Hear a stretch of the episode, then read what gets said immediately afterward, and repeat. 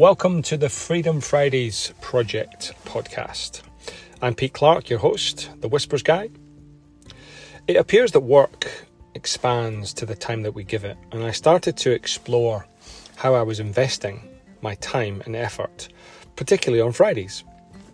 It's evolved to an exploration and experiment with time, energy, attention, and identity, and a mindset shift from I have to to I choose to. So, if you're interested in exploring some changes to the way that you invest your time and your energy, if you'd like some tips on the way as you make some changes perhaps to your identity, if you would like the freedom of I choose to away from I have to, then this is the podcast for you. So, welcome to the Freedom Fridays Project podcast. Welcome to this week's episode of the Freedom Fridays podcast, where I have a, I say this every week, a really special guest, but this guy really is for me a special guest because we, we've lived in the same country for many years, but we probably haven't met in that same country for many years. And my guest wouldn't even know that I've been following his journey over the last 12 to 18 months. And hence, that's why I'm delighted to have on my show today David. David Riley, how are you, sir? Good to see you smiling face across Zoom here. Uh, and I apologize if there's any background noise. I've pulled over to a, um, you know, a, a, side street here in on the Sunshine Coast of Queensland, and um, so if we get any background noise, then uh, my apologies. That's okay. We've done 18 months of Zoom, David. Uh, I think we've had we've we've seen and heard it all. so, David, I start with the uh, same question every week. Um, this is about ordinary people doing extraordinary things, people going through big changes. What's the big change that you've gone through over the last 12 to 18 months? Look, I've uh, I've dragged my wife and three kids on a caravan trip around Australia. We've done, you know, a big lap uh, over the last 12 months, starting out in southern Queensland. We're just finishing up over the next few weeks and we've done a, uh, a clockwise lap right round the coast of, uh, of the continent of Australia. And uh, uh so that's been, I guess, my, uh, my big change. Yeah. Now, a, a little bit of a, a, reveal. When we spoke earlier, David, you were a little bit unsure about whether that was extraordinary or not.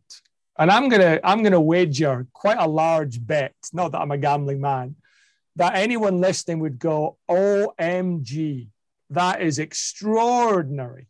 How, how did you, why did you, when did you, how did that? I'm sure there are a dozen questions that are firing off in people's heads. So maybe I'll start with why? What, why now? Well, uh, well, there's probably a few things that motivated us to do it now.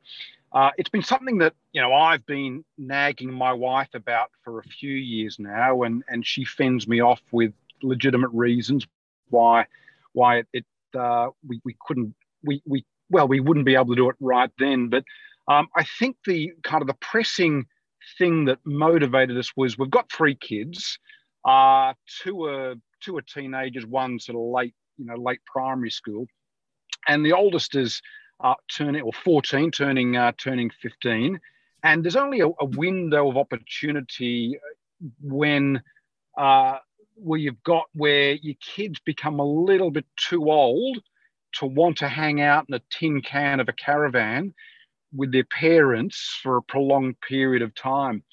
And so that was one thing that kind of said, let's do it. Uh, let's let's do it now. Uh, and I think the other thing, of course, too, was was this once in a century pandemic that has reminded us, it reminded everybody that look, you can plan, but plans can change really quickly, uh, and you've got to really, you know, just just you know, where possible, live in the moment. So I did say to Joanne, look. Um, now we had already had some plans underway, which was good. And when the pandemic broke, it was kind of like, well, is this a good time or a bad time? Look, it's it's just time. Let's do it. And so we we started just before Christmas. uh, last year. Uh, we were we're fortunate that we had a, um, a, an off-road caravan, which allowed us allowed us to go to places and and see things that many people haven't. Uh, and we've, we've we, we've just basically followed the sun. So the southern hemisphere summer, of course, starts around Christmas time. In fact, today is the first day of summer that we're recording on, first day of a southern hemisphere summer, and we just headed south. So we've basically followed the the sun right around the coastline.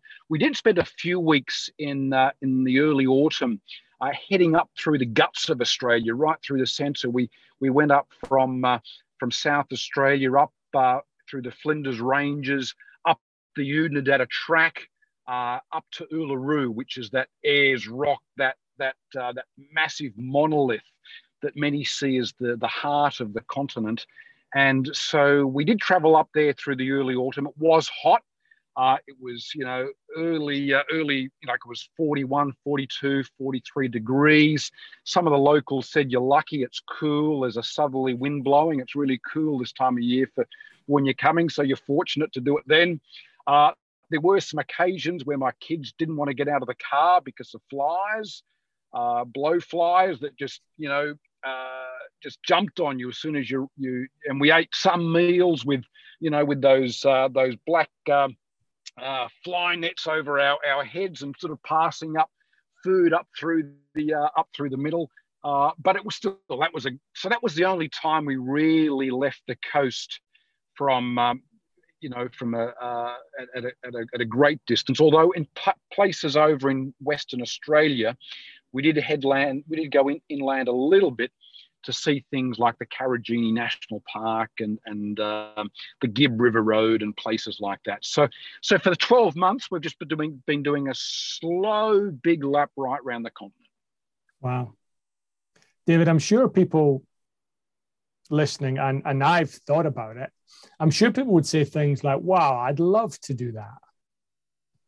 But I reckon less than 1% actually do it. Uh, yeah, I guess there are uh, obstacles for why people wouldn't be able to have this kind of adventure or any any I guess you know significant uh, adventure and um, and those obstacles are, are, real and sometimes they're imagined you know they're in our in our head uh, and what would what would the obstacles be Pete help me out here I guess money might be a uh, significant one for, for people. How do you finance that kind of uh, that kind of adventure? Um, was it expensive, or did you manage on a relatively simple budget? Yes, yes, and yes. So yes and no, and yes and yes. So look for that kind of. I would say that um, it's probably would. Now we we did things pretty simply. But if anyone was wanting to do something like this for 12 months, you're probably looking at about 35 to 40 grand. So you're looking at about three grand a, a month. Um, you know, accommodation is quite cheap. Uh, look, we did it, you know, our accommodation was about uh, $500 a month. Wow. Uh, which, you know, if, you, if you're prepared to, to free camp a little bit and you, and you, your setup allows you to do that, you can do it really, really cheap, cheaply. Fuel is about fourteen to fifteen hundred dollars a month on a on a bad month, but I'd like to suggest that there are many people in Sydney doing, you know, spending that on fuel each month anyway, commuting back and forth from from from work. Um, food again, you know, maybe twelve hundred a month, uh, and so all up, it works out, you know, forty grand for the year, about three and a half grand a, a yeah. month. Uh, so look, we you know we rented out our house uh, to do it. I, I, had a little bit of long service leave uh, and a bit of annual leave up our up our sleeve, and so I, I guess with any kind of uh, change or any any adventure, whether that be travel like we're experiencing, or maybe a new um, maybe getting involved in your own business or doing something else, I think if you can just do the maths and the, if the if the financial maths kind of work out um, a little bit, but you know, there's a bit that you're unsure about. I just encourage, as we've discovered and discovering, if you just kind of take a step of faith and go out and do it, all of those minor details work themselves out, don't they? Yeah, I think so. And the, the listeners might... Pete, with you then, but I was going to say you would have experienced this with, you know, with setting up your own business. You kind of yeah. pull out a napkin or an envelope or a notepad or something. You work out a few finances, and you reckon you say, "Look, it's there or thereabouts. I reckon we can do this." Well, that, that, that's an interesting perspective there because I'm I'm not a numbers guy at all. Um, I'm more faith driven in terms of I'm going to trust it's going to be okay. I didn't even work out if it was going to be kind of okay. I just assumed it would be. And I, I actually gave myself a timeline rather than a money line. I'm going to do this for 12 months, see what happens, as opposed to I need to earn 30 grand, 40 grand, 50 grand, whatever it might be. Then there you go. So if you can say, well, let's just give it a go for a year and what's the worst that can happen and be realistic about that because some people catastrophize many things and yes. um, but if you can say what's what's realistically the worst that can happen can we come back from there if it's a you know if it was if it was the wrong thing to do? Um, and if you can get your head around that then uh, then yeah you know these kinds of experiences that my our family and, and others have had like that uh, can can go from can go from you know, wouldn't that be great to do something like that? To wasn't that great? We did it. Yeah. You, you talked about taking a leap of faith. The listeners might not know that you're actually a man of the faith, and your role is one of your many roles is, is a minister. Were you able to use those skills and background on the way around? Look, in in a in a yes. So you're right. I'm a um, ordained uh, minister. In fact, when you and I used to work together, Peter, back you know twenty odd years ago, I ended up you know um, uh, we stayed in contact, of course, over those years. But I ended up going and studying uh, theology and and uh, becoming a uh, becoming a, a, minister. And um, so yes, so that that wording I mentioned, you know, a step of faith is both. You know, uh, you know, kind of an expression, but also literal. Uh, and uh, and yes so what i found of course was that you know in our travels when you meet up with someone around a campfire in the middle of nowhere people uh, have time and, and also a headspace to talk about the deeper more meaningful um, issues of life and so look, there were one or two occasions when they would say, "And so, what do you do for a living?" And I'd tell them, and that was the end of the conversation. Um, and and often I'll even apologise. I'll say, "Look, you know, do, is there anything I need to apologise for on behalf of?" You know, the last few thousand years of uh, the church's existence.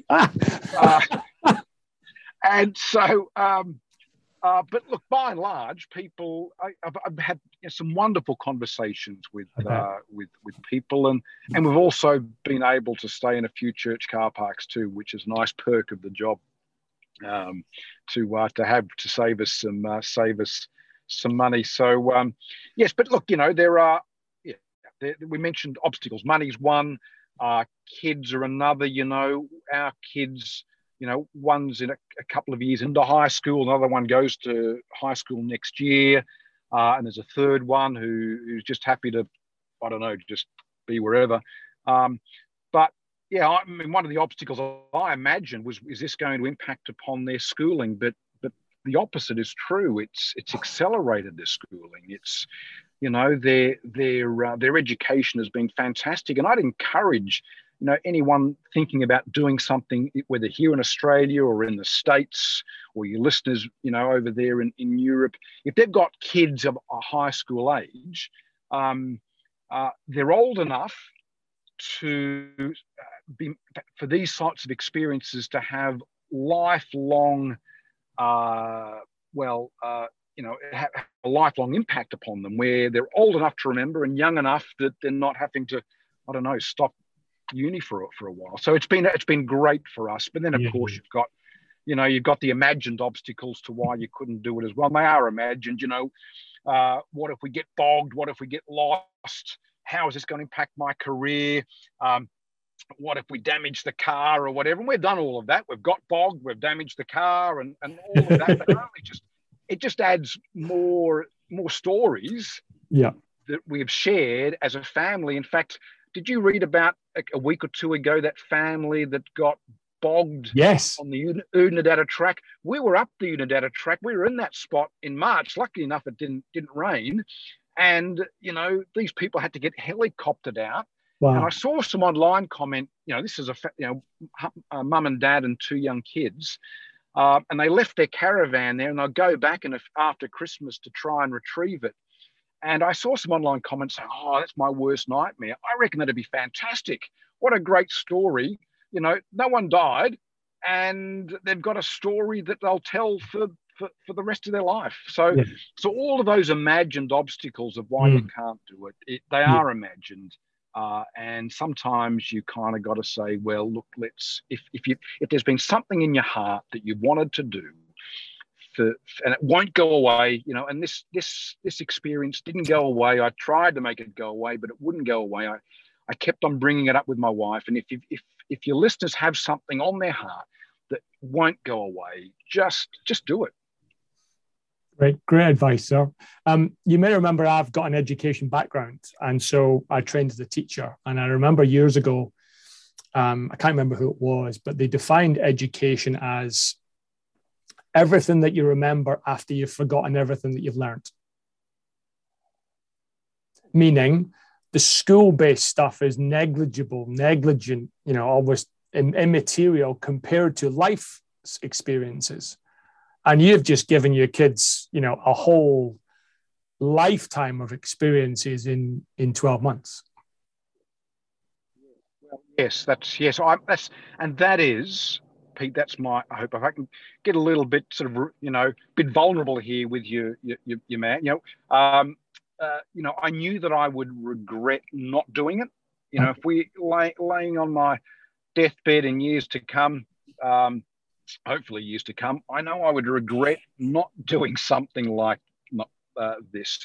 But the other thing too is is that you know that um, you're hoping that when you've you know when you get into your dotage and when you uh, you know when you do, you're hoping that you give your kids experiences that that encourage in them a sense of curiosity, a sense of wonder, a sense of of confidence that well if if we can do that then you know um, changing a job or changing a, career or asking that boy or girl out or or going traveling or, or, you know i can if i've done that then i can do this yeah and it's it's hopefully you know that when i've when i've died you know that my kids will remember me fondly for providing those kinds of experiences with them.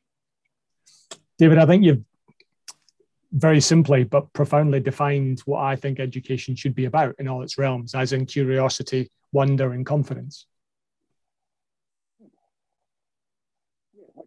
I didn't mean to um, uh, steal your next book there, Pete, but, uh, but there you go. There. um, There's the outline. If I may, I'm going to I'm going to continue the vulnerability point um, because throughout lockdown for me, um, I, I, feel very fortunate and I'm humbled. And I, I think we've obviously created this, my wife and I, but we're still fortunate that we've got three great kids and all five of us get on. And during lockdown, you know, what we weren't locked down in a in an off-road caravan. But some of the things we've done and chatted about and experienced and discussed and I, said to them the other night, um, and I'm, I'm, welling up a little bit because I, I felt it and, and I'm about to say it again. I, I found myself falling in love more and more with my, with my family as every week passed. What was that like for you in a in a tin can? It, um, well, we do, I, I, guess there's a difference in that some people have experienced lockdown in um, in parts of the world where where they couldn't leave their flat. So I can understand, you know, where yeah. cabin fever sets in, um, and uh, you know tensions rise, and uh, and uh, and people think, well, that's just you know, you you you know, you you you square that or cube that in a caravan, and it's going to be far worse. But it's not the case. In fact, you know, with a with a caravan, you're spending far more time outside. Right. And you really only, you know, your caravan really is just there for, for sleeping. Um, that was our experience anyway. We were going on walks and at the beach and, um, you know, sitting outside of an evening around the campfire. And, and so you, so, you know, the, although I did have a number of times where, you know, you're lying in bed, uh, you know, heading off to sleep, you're chatting with your kids or in the bunks down the other end of the, the caravan. And you, you have this realization, of course, that your, your greatest earthly wealth is within five or six meters of you. You've got your wife beside you, your partner, and uh, you've got your, your in my in my experience, you know, my family, three kids down there chatting, uh, and everything that matters in this life is there. And so the experience, as many have experienced through this once in a century pandemic, is a reminder of um, of just the importance of the simpler things in life. Mm. You know, the family that you've got there, Pete, in your uh, in your in your house. Um, have you got enough food for the day? Yes. Have you got somewhere warm to sleep for tonight? Yes. Well, that's all you need, isn't it? That's all you need. This worrying about tomorrow and and uh, all those other concerns, they quickly fall by the wayside when you have have these experiences like you've had and like many of your, your listeners would have had, just to remind you uh, of what's what's important. Hmm. I'm making a big assumption that in in since I've known you, and I'm guessing your journey since then, that you're a relatively introspective, reflective. You know, you you think about your thinking. You've done a lot of work on yourself over the last 12 months, what did you learn about yourself that was maybe a surprise to you? The last 12 uh, months. Um, yeah, look, I think it's a. Um, I've been keeping a journal, uh, a journal each day, uh, as as I have for the last twenty years. Now I say, look, journal each day. It's it's only five minutes. Um, uh, you know, five minutes, 10 minutes each day that where you just reflect on on your experiences and what you're thinking about. Uh, I've encouraged actually my kids um, who probably aren't old enough to keep a regular journal, but part of their schooling uh, this year has been keeping a journal, uh, a journal each day um, as well. And one of the things they they uh, they kind of roll their eyes at me when I suggested each day is, is to, to say, look, more than just writing about what you've done or what you've seen, write about how that made you feel. Mm. Uh, and it's my hope that as you know that, that as I've learned and as you've done, Peter, when you've when because I know you do a something something similar, you start seeing uh, commonalities uh, crop up um, with uh, you know with with your experience. And I think your, your question was, what have I learned about myself over the last uh, 12, uh, 12 months?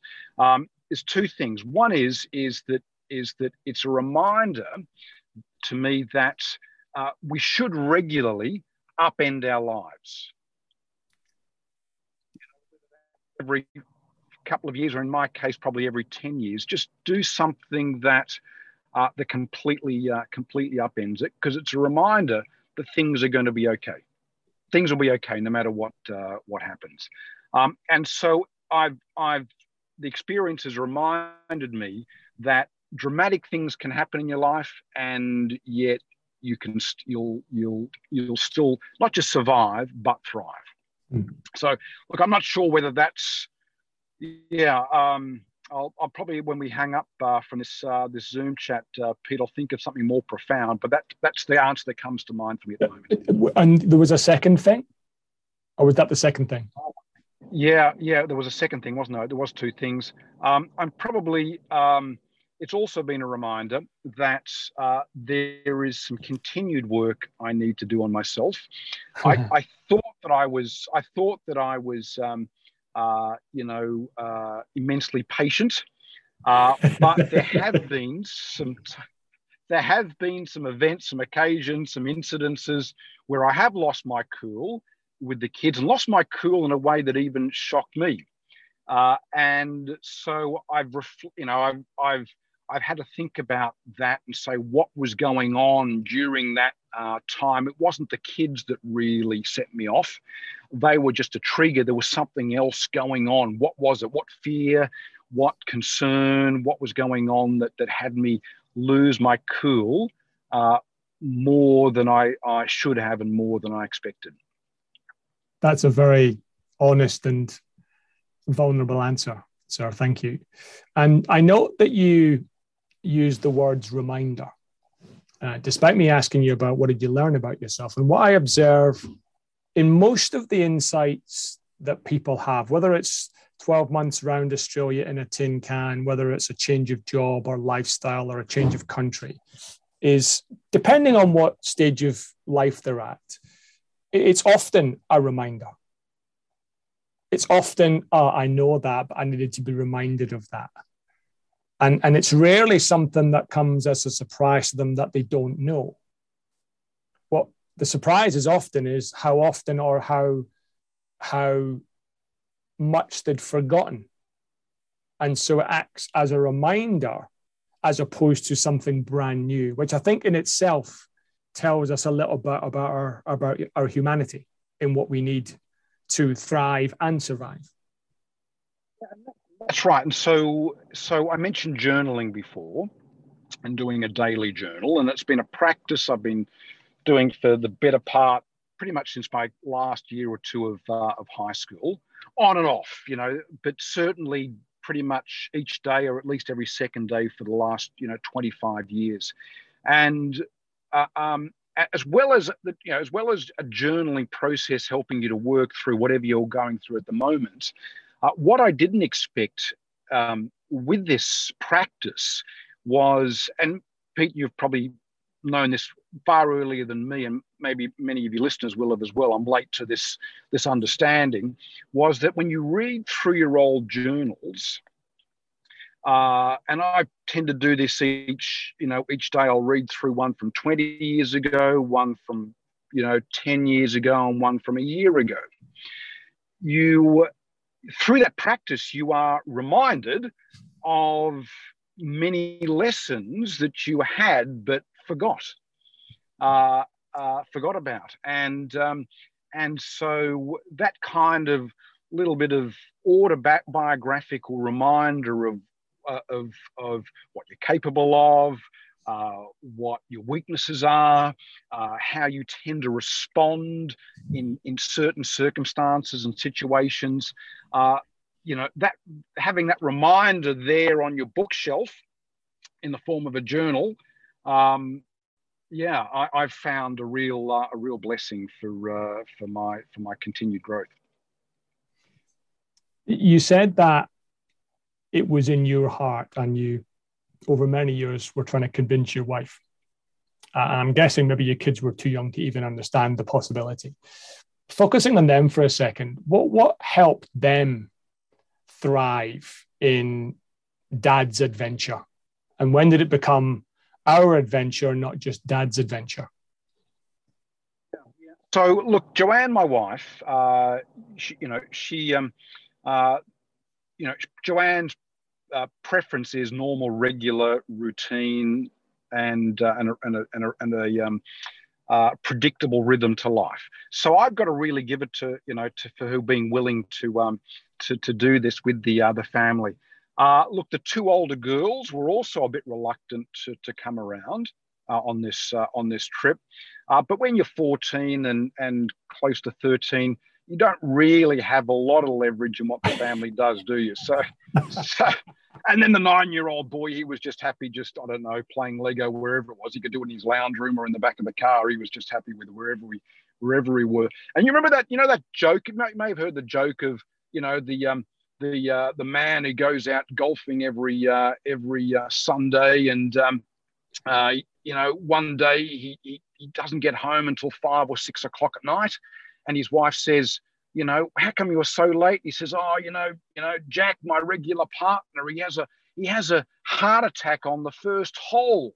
My wife says, Oh my goodness, is that why you're late? He goes, Yeah. So, you know, for the next 18 holes, it's hit the ball, drag jack, hit the ball, drag jack. Uh, uh, and and so you know that's the so that joke is a reminder for the first two or three months of of this of of our of our you know trip around Australia. For the first two or three months, I felt like I was dragging the family around the you know around the country. Um, but what something happens, I, I think, and, and people who've done something similar to this will recognize this dynamic, and that is that after about two or three months, you start getting into your rhythm.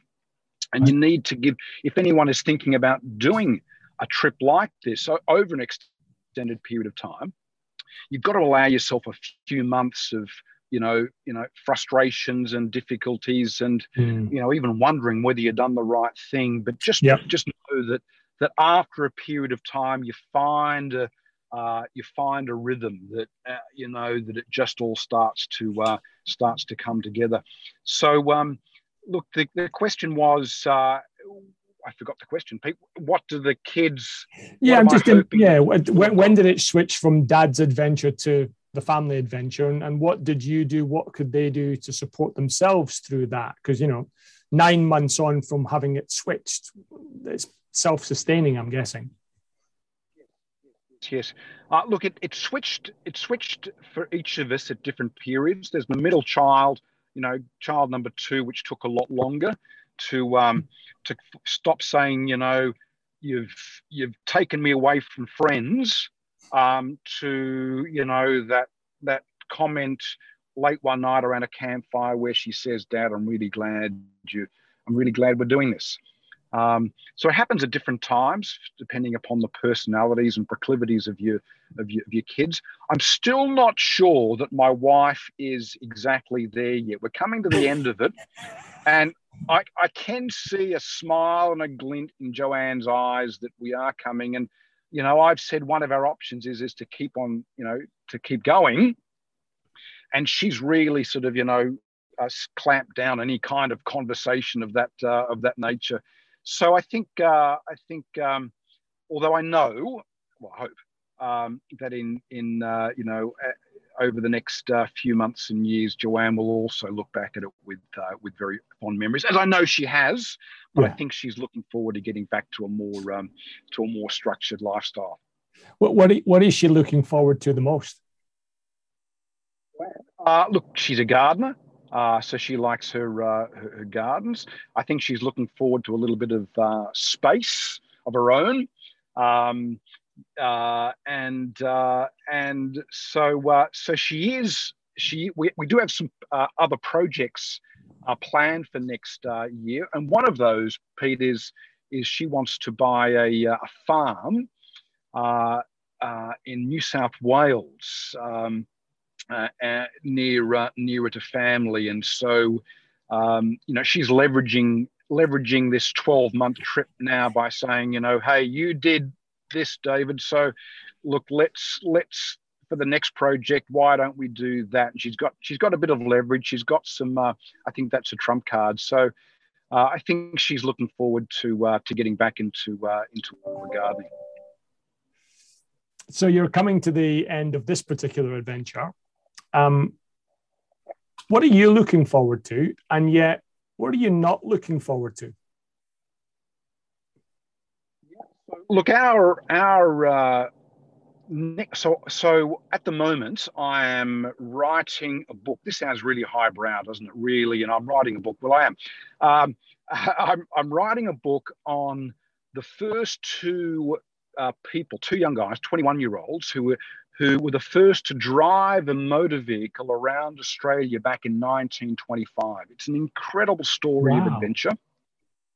Uh, and they did it in a tiny second-hand uh, Citroen seven horsepower um, car that was just barely enough room for the for the both of them, overcoming incredible obstacles. It took them five months to do it and uh, and it's a story that's never really been written down in detail. And so, you know, why not me to write the story of this book? seeing as we've just done this, seeing as the centenary's coming up in a couple of years' time, and seeing as that these two young blokes were missionaries that belonged to my church. Uh, oh, wow. And the car is, yeah, the car is now uh, held in the National Museum of Australia uh, there in Canberra. Uh, and it's a great story. So I'm going to write a book, and I've had access to a whole bunch of archives that uh, that allows me to, to do this. So I'm in the, the process over the next few months of, uh, of writing this uh, writing this book. I do need to, um, and I say I do need to, head back out on the road to go to some of the places these guys went to. Uh, to research this book. So I'll be back over in Western Australia uh, next year and other places. Uh, but my wife tells me I'll be there on my own. so there's a bit more travel and adventure to uh, to do this in preparation for uh, for that. And look, I am dreaming a little bit. I managed to come across uh, about a month ago uh, uh, the same model car that did the 50th anniversary uh, lap around Australia back in 1975. It hasn't been driven since. It's in perfect condition. Wouldn't it be great in a couple of years' time for the centenary to drive that same car around Australia uh, to commemorate uh, that event. So that's what we're uh, that's what I'm in the early stages of planning as well. That looks like an obvious next invitation to guest and talk about that experience. So, Pete. If you're in a couple of years' time, you want to jump in a this tiny little hundred year old car with me and and circumnavigate the continent Pete, I, I can think of, uh, you know, far worse travel companions than you, buddy. I, I, think I'll take that as a compliment. um, you, you, started by, you know, your, your, and I know you're not spruiking advice necessarily, but you had this idea that if something's in your heart that won't go away, find a way to do it. This has obviously been in your heart and you've now done it. Has it gone away? Uh, well, no, not. But it it is something you, where I even if you know uh, family circumstances you know wouldn't allow me to um, to do something like this ever again, I'll look back and with incredible fondness of the experience. Mm. Uh, you know, um, so uh, so. But I've always look. I've always had a little bit of tra- travel wanderlust in me. Um, that's where you and I met over in the UK 20 odd uh, years ago. I thought I'd go over for a year and ended up being there 10 years. Pete, you've got a similar experience too. You, you know, you went from the UK to Australia uh, back in the, the mid noughties and you gave yourself two years, didn't you? And and, yep. and here you are, 14 years later, still uh, still living in Australia as well. So, yep. look, folk that do have a little bit of what do they call it? Itchy feet, wanderlust. Um, uh, uh, know the experience. If they're listening in and they've got that, they know the experience that it never quite leaves you. You may be able to put the, the lid on it for a little while, but every now and again it comes out. And whether that's a you know a week's trip here or a year's trip somewhere else, um, you know, rather than rather than having a single trip of a lifetime, um, why not have a lifetime of trips? So, you know. Ah, uh, David. Boom. Yeah, yeah, yeah. yeah, that's not my line, by the way, but it's a good line. It's a that is line. a great uh, line.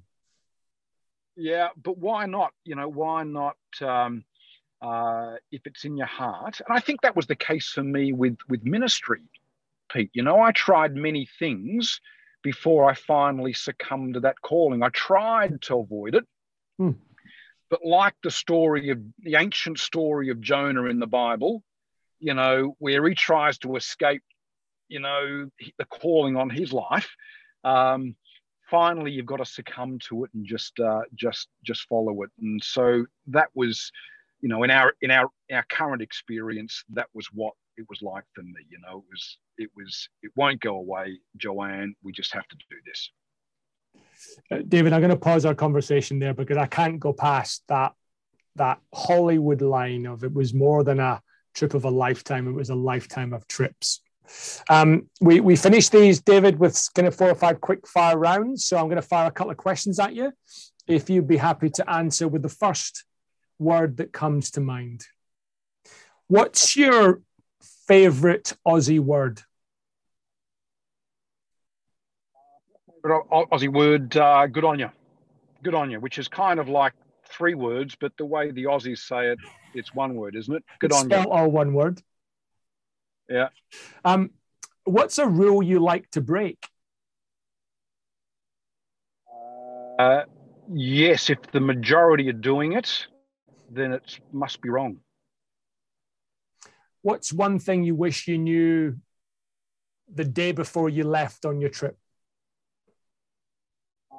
That um, the day before I left on the trip, um, that it'll be all right in the end.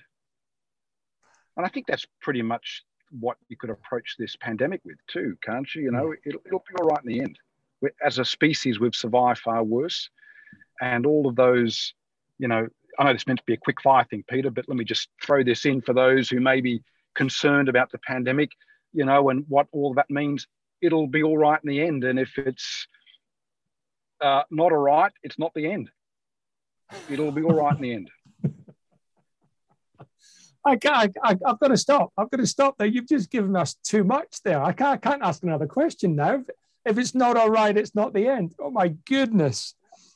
Sir, I am so grateful, um, humbled and delighted that you came on and shared a small part of what has been an extraordinary year. And don't you ever, ever believe the story that you're not an ordinary guy doing extraordinary things. It's been a real pleasure, David. And I do look forward to us grabbing a hug and a beer together when you finally make it back down to Sydney. I'll, um, I'll take the hug, but being an ordained minister of, uh, of the Christian faith, I'll have to forego the beer, unfortunately, Pete. But I will non-alcoholic, non-alcoholic. Oh yeah, of course. I forgot about that. Yes, of course, of course, of course, of course. David, thank you for your time. It's been my pleasure indeed.